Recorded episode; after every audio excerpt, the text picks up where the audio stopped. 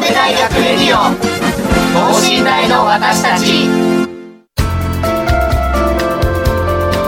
この番組では神戸大学でのキャンパスライフ受験エピソードなど学生パーソナリティが生の声をお届けしていきます。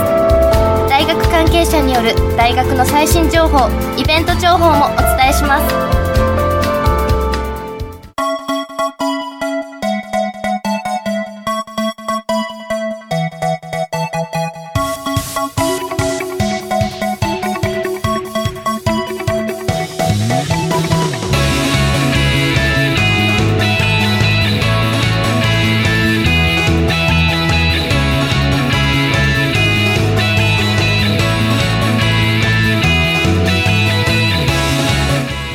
さんこんばんは。国際人間科学部3回生の馬場周平です、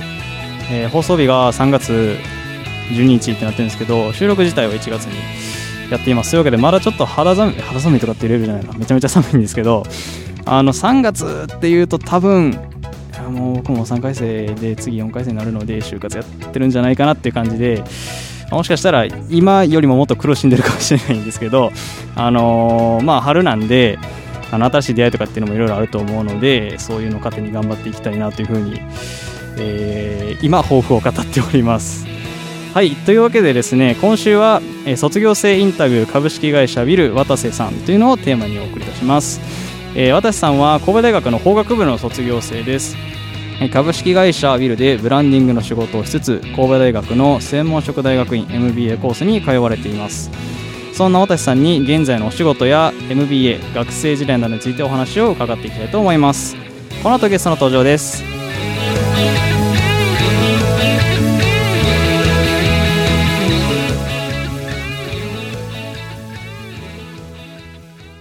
神戸大学レディオ等身大の私たち。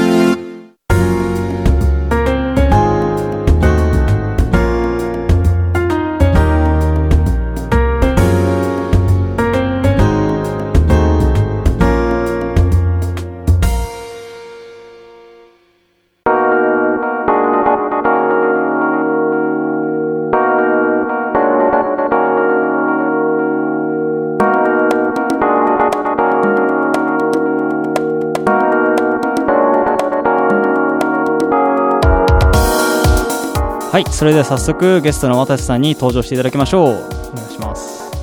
こんにちは、はい、株式会社ウィルの渡瀬と申します。はいえっと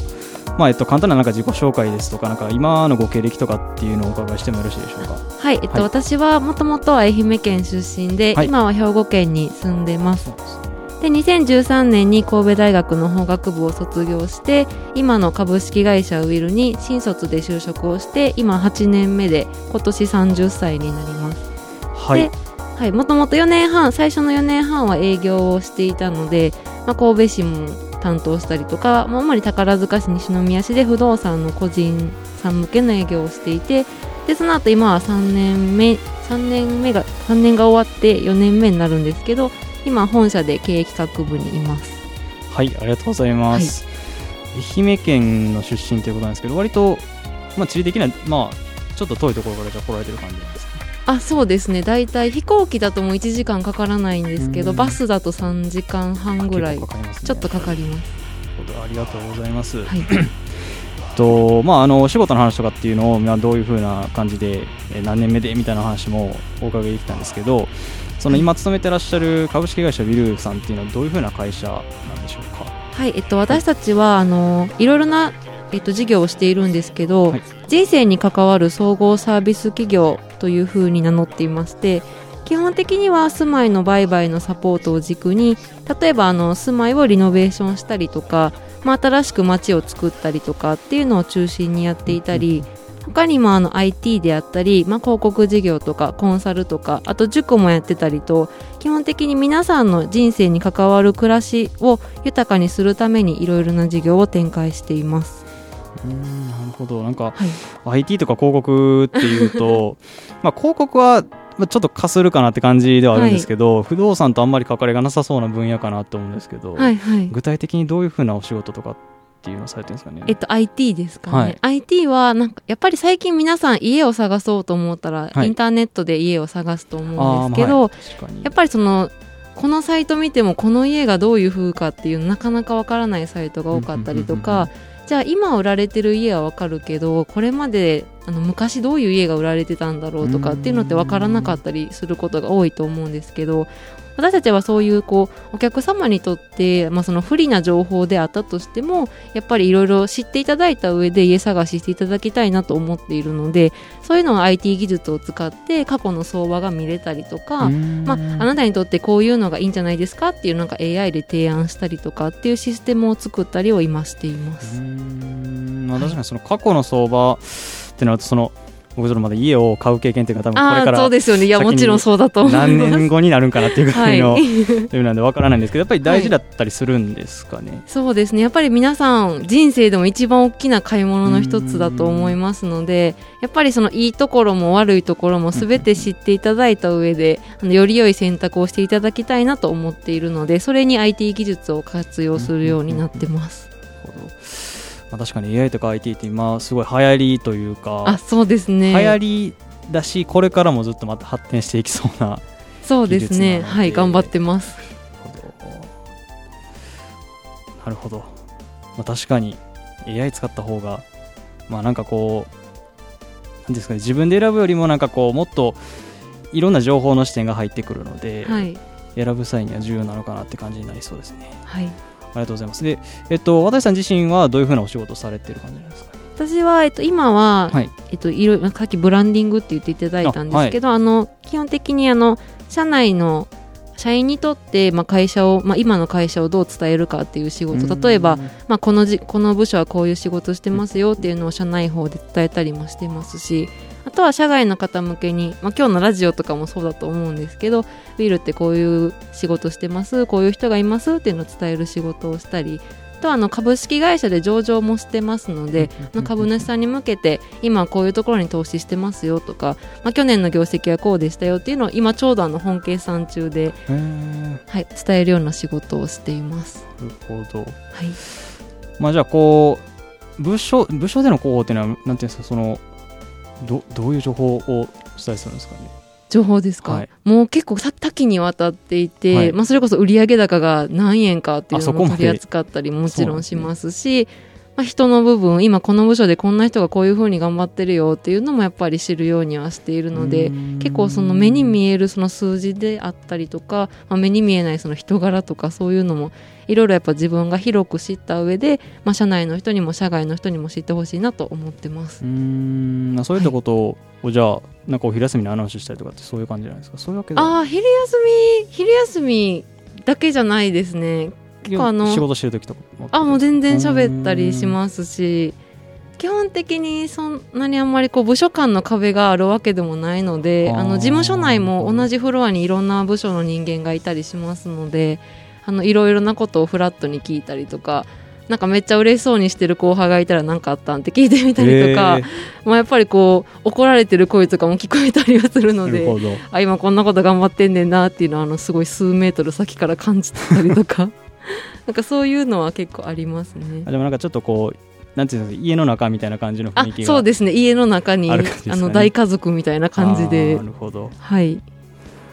なんかすごいあのーまあ仕事のやりがいも感じつつ楽しくお仕事されてるという感じのはい印象を持ちました、ありがとうございます。はい。でなんかそのお仕事されてる中でまあ今どういうお仕事されてるかっていうのをお聞きできたんですけどやりがいですとか、はい。なんかこういうことを大切にして働いてますとかっていうのってありますか、大切にしていることもたくさんあるんですけど、はい。まず会社として大切にしていることはあのはい。主に3つあって、はい。まずあの業界をやっぱ変えたいっていうのをすごく思ってます。多分皆さん不動産業界っていうとなんか怖いおじさんがいたりとかなんかすごいギラギラした雰囲気があったりするんですけどあの見ていただいている通りあの私もめっちゃ普通の人ですし、あのやっぱりそういうなんかこう悪いな悪いイメージがもしあるとする方がいるのであればそういう業界のイメージを変えたいなと思って会社ではそういう大切にしているのとあとはまあ社員一人一人についてはやっぱり自分がプライドを持ってしっかり働く、うん。やっぱりプライドっていうとなんかちょっとネガティブなイメージに取られるかもしれないんですけどやっぱり自尊心とかそっちの意味でできれば捉えていただきたくって、あとはお客様とか、まあ、社員同士でもいいんですけどやっぱり感動できる仕事とか心を打つ仕事ができるっていうのをすごく大事にしてやっています。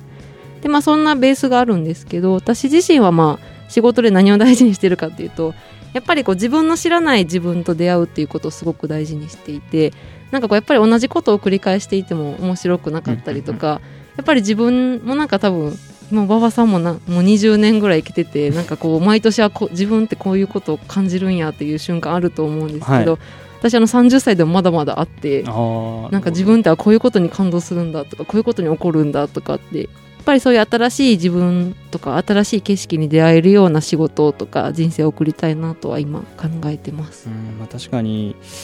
まあなんかもうもうそろそろ、あのー悔いないかなって思うような時期が最近できてきててということはなんか新しいことにあんまり出会えてないんかなっていう いやいやいや絶対まだまだあると思います。それはちょっと自分も大事にしはい、なんかあんまりその仕事とか人生とか線引きをまあ私自身もしてないですし、はい。うちの社員もあんまりしてる人少なくってやっぱりその仕事を通じて自分の人生が豊かになったりとか、まあ、逆にへこんだりすることもめちゃくちゃあるんまあですけど、ね。いや絶対馬場さんまだまだあると思いますよ。いやまあなんか20年来てるやつがまだ早いわって感じだと思うんですけどいやなんかいやいやいや。ちょっとまだ新しいことを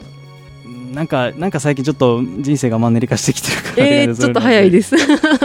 まだまだいっぱいありまはい。すよ。つけたいなと思います、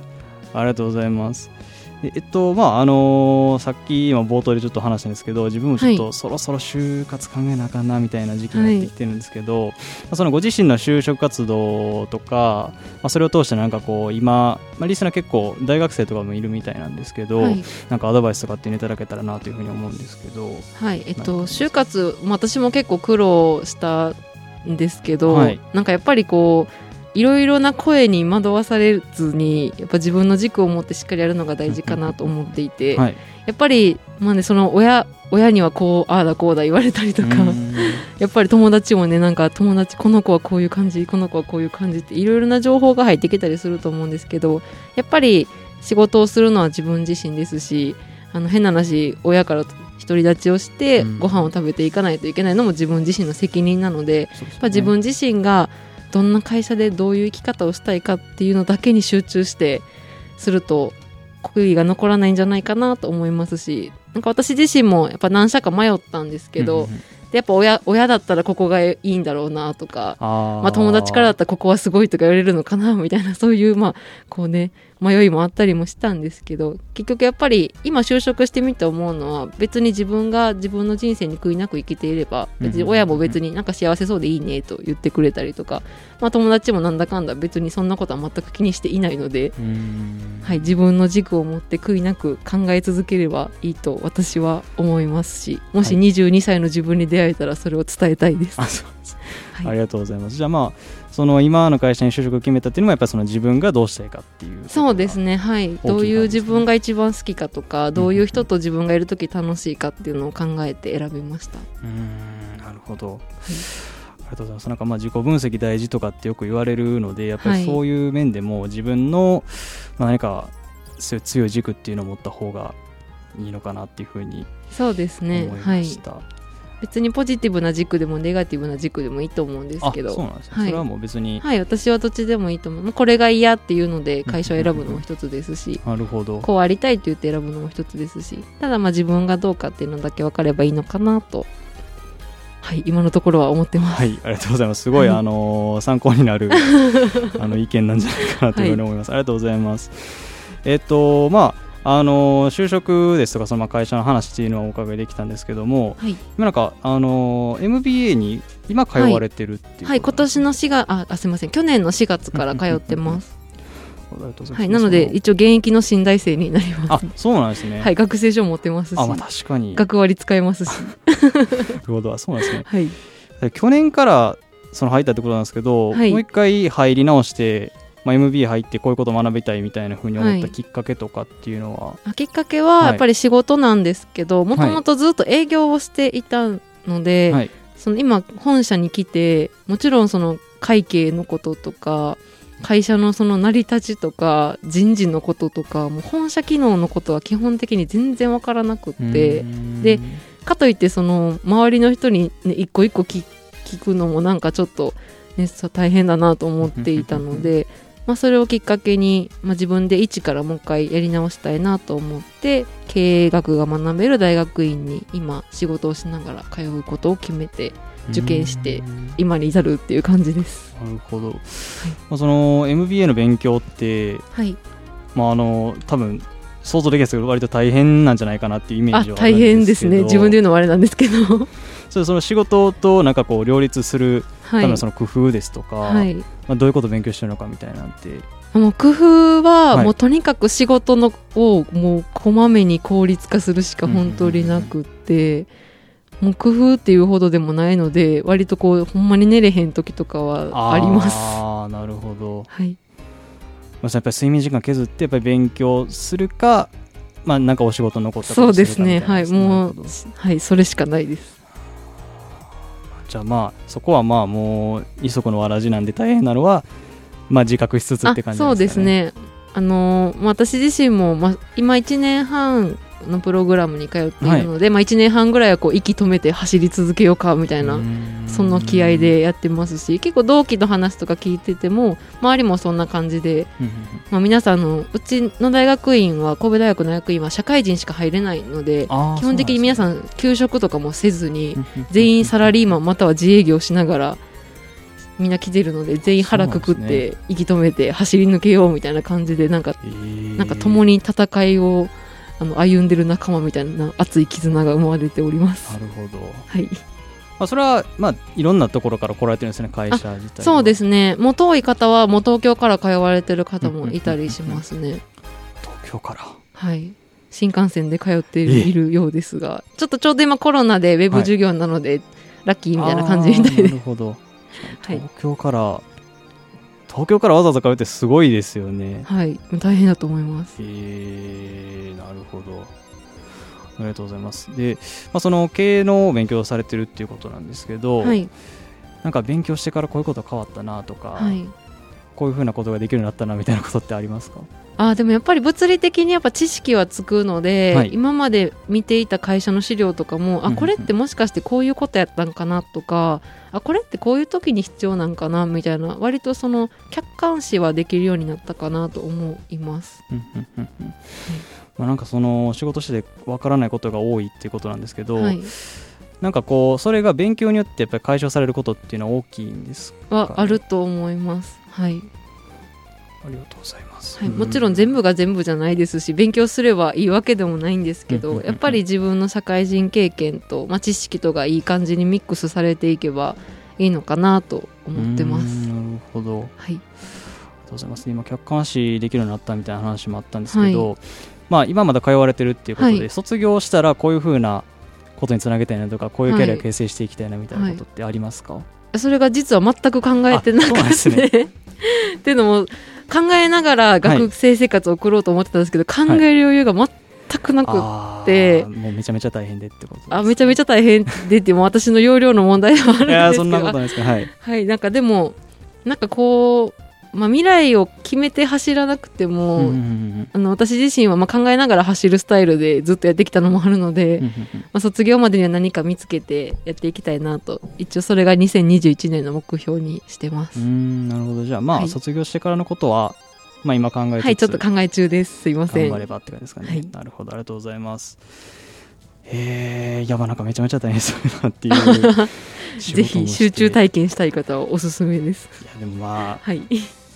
やっぱり人間どっかで頑張らないといけない時期ってのは来ますもんね。はい、ですしやっぱりそんな中でできる、まあ、同期とかはすごい大事にしたいなと思います。まあ確かに入らないとできない出会いとかっていうのもあはい、りますもうめちゃくちちゃあります。はい、私60歳のおじさんと同級生ですからね。はい、あ。すごい面白い。です。そのまあちょっとご高齢の方とかも来られたりするんあですね。いいっぱいいます。うん。もう40代、30代、50代、60代、もういろんな人がいて面幅白いです。広く。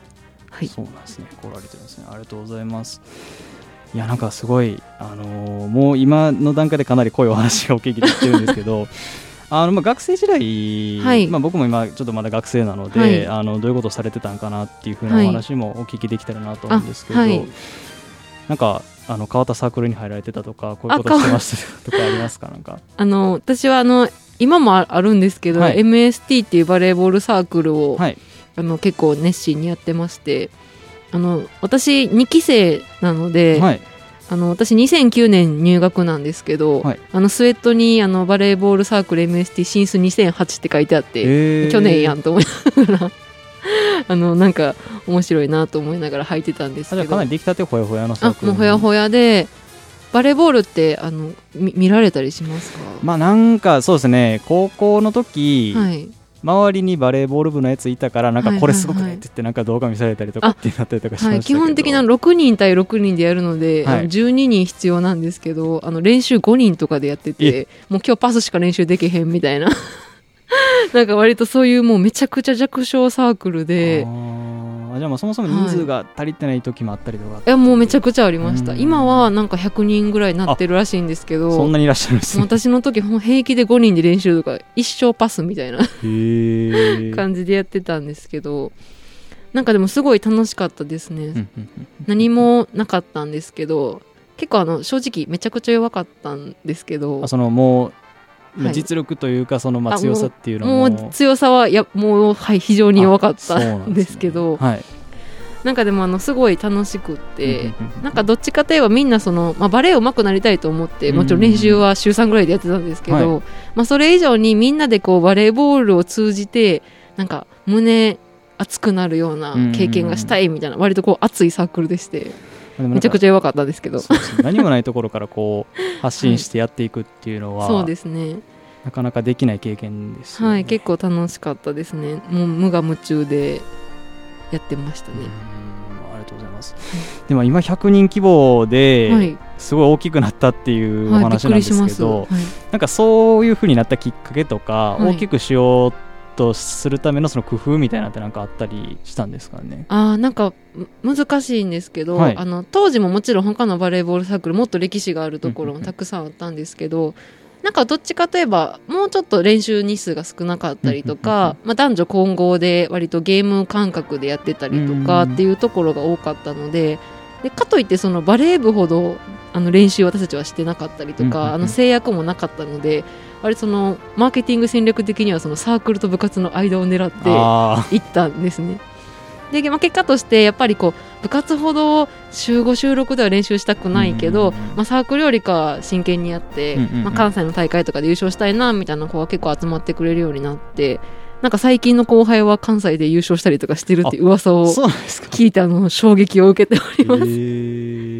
す。はい、なんかたまに私阪急電車乗ってるんですけど、はい。あの同じスウェットを着てる後輩を見てあの心で応援しているので、うんうんうんはい、あの非常に後輩たち誇りに思っております。あじゃあまあ社内でも見かけるぐらい大きくなったってことなあんですか、はいね、たまに見かけますねなるほど。はい。やっぱでも関西で優勝ってなるとまあ実力もまあ完全に十分もうんなじゃないすごいサール。クルになってるみたいでちょっとびっくりしております。それはすごいですね。はい。なるほど。まあでも確かにこう大学入ったらなんかちょっと本気でやりたいけどはい。別のこともやりたいから部活まではっていう人も多いと思うあのでそうなんですよ。はい。確かにちょうどいいサークルというか、はい。なるほど。今なんかこうあのー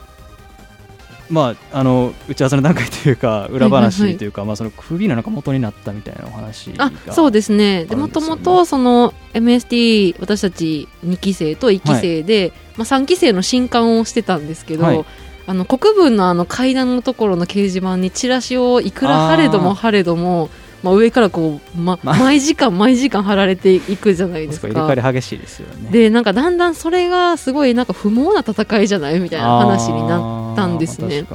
で、まあ、とある先輩が「うん。えそれやったらあのホットペッパーの冊子みたいに、うんうん。いろんなサークルが載ってる冊子を作って配ればよくないみたいな。うんうんうんうんでかつそれを自分らで主催したら自分らいいとこにページ載せれるくないみたいな話になってクービーを作ろうかってなってで私はだから、えっと、MST は2期生。でクービーは1期生なんですけど、クービーっていう名前もはい。なんかいろんな案があって、はい。なんかザ・神戸図とかも今考えたらダサダサって感じなんですけどとか なんかサークルズとかあってうん。まあクービーになってよかったなと思うんですけど。でもやっぱりお金がなかったので、どはい今も多分広告出しておられるのかもしれないですけどそれこそリエゾンさんに営業しに行ったりとかあの六甲道の居酒屋さん一個一個に営業してお金もらったりとかあそうしてなんですね。結構はい初回は30万ぐらいでつ結構ほんまに細々と作って、でもみんなのつてでいろんなサークルさんに話聞きに行って載せたっていうのがクービーの始まりで今はなんかねウェブ版とかもできてて。いやもう首も今めちゃめちゃ大きいですからね。なんかなかなか入れないとかって聞いて。そうですね人気サークルえーみたいな。話は。私たち12人ぐらいで必死に営業しながら冊子作ってみたいなこう出向5日前寝れないみたいうな。なんかこちらもあの誇りを持てる後輩が持てて嬉しいです。いやでも本当にすごいですね。もう規模感も、クービーも全然今よりあそうですよね。はい。クービーも多分今60、70人ぐらいいるあもうってめちゃめちゃ多いですし聞きました。毎年1年にすごいあの凝った冊子を毎年。すごいですよね。あの一応 OB なので毎年送ってくれるんあですけど、なんかこんなすごいことなってるなみたいなのを あの同期で喋ったりしてまして。なんかでも結構その MST でも QB でも、まあ、はい。そういう割とこう自分がこう手を手をかけて、まあ、大変だったんですけど、何かを作るっていう経験が結構夢中で楽しかったので、あの就職でも結局、まあ、大きい会社に入るっていう選択肢ももちろんあったんですけどもうちょっとその自分の手触り感があるというか、自分で何かを作っていったりとか自分で何かを経験自分だけの経験をしたいっていうのがあって今の、ね、ウィルっていう会社に入ったりもしたので、なんか割と、まあ、ちょっと恥ずかしいですけど我ながら悪い学生生活ではなかったんじゃないかなと思ったりしておあります。のー聞いただけですごい充実したいや大変なんですけどね。まあでもはい就活というかまあその就職にもつながるような経験ができたっていうことで、い、はい。やなんかそういういやもうちょっとなんかいやまあラジオすごい僕も楽しいんですけどいやた楽しいです。楽しいです。いや絶対いい経験だと思います。はいあのーはなんか就職につなげれたらいいかなというふうにははい、思います、話す経験っていうのが今ここでできてるのではい、すごいことだと思何かいます。よ。自分をつなげれたらなというふうに思います、はい、はい、ありがとうございました。というわけで、今週は卒業生インタビュー株式会社ビル、渡瀬さんでした。はい、ありがとうございま神戸大学レディオ等身大の私たち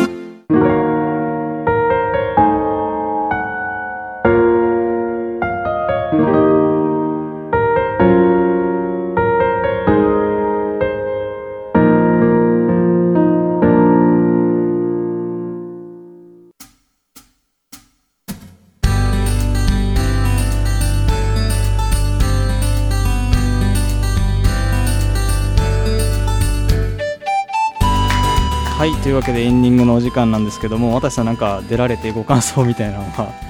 ありますか、す。いや緊張しました。い、や、なんかでもあのーはい。すごい、いや、なんかでも落ち着いてお話しされてるのかなっていうあったんですけども、はい、ぜひあのあの私たちあの兵庫県の会社なので、はい。ぜひ神戸大学の学生さんとも直接お話できますし、はい、あの当社のあのサイトから全然私に直接アクセスする方法採用サイトからありますので。はい、もうぜひぜひ今日お話しできなかったことも後輩たちにお話ししたいことたくさんあるので。はい。の個人間にアクセスできるようなあそういうはいあのそういうサイトがあるのでうん。よければ株式会社ウィルの採用サイトから応募いただければもちろんあのウィルだけじゃなくって、はい。い、ろいろな就職の話とかもできればと思うので。なんかさっきいろんなお仕事されてるっていうあ話はいぜひ。馬場さんもぜひ。あはいあのぜひ。ご利用させてもらおうかなと思います、はいでもすごい楽しかったです。ありがとうございました。ありがとうございます。まああのーそれはじゃあ IT とか広告のお話も追加で聞けたりとか。あもうぜひぜひ。はい私以外の社員も例えば IT 専門の社員もおりますのでご紹介とかもできますじゃあまあリスナーの皆さんもあのぜひあのーいろんな分野でお仕事されてるはいぜひ信頼の OG として活用いただければと思います、ご利用いただけたらなと思います。はい、はいということで今週は馬場周平がお届けいたしました。それではまた次回さよなら。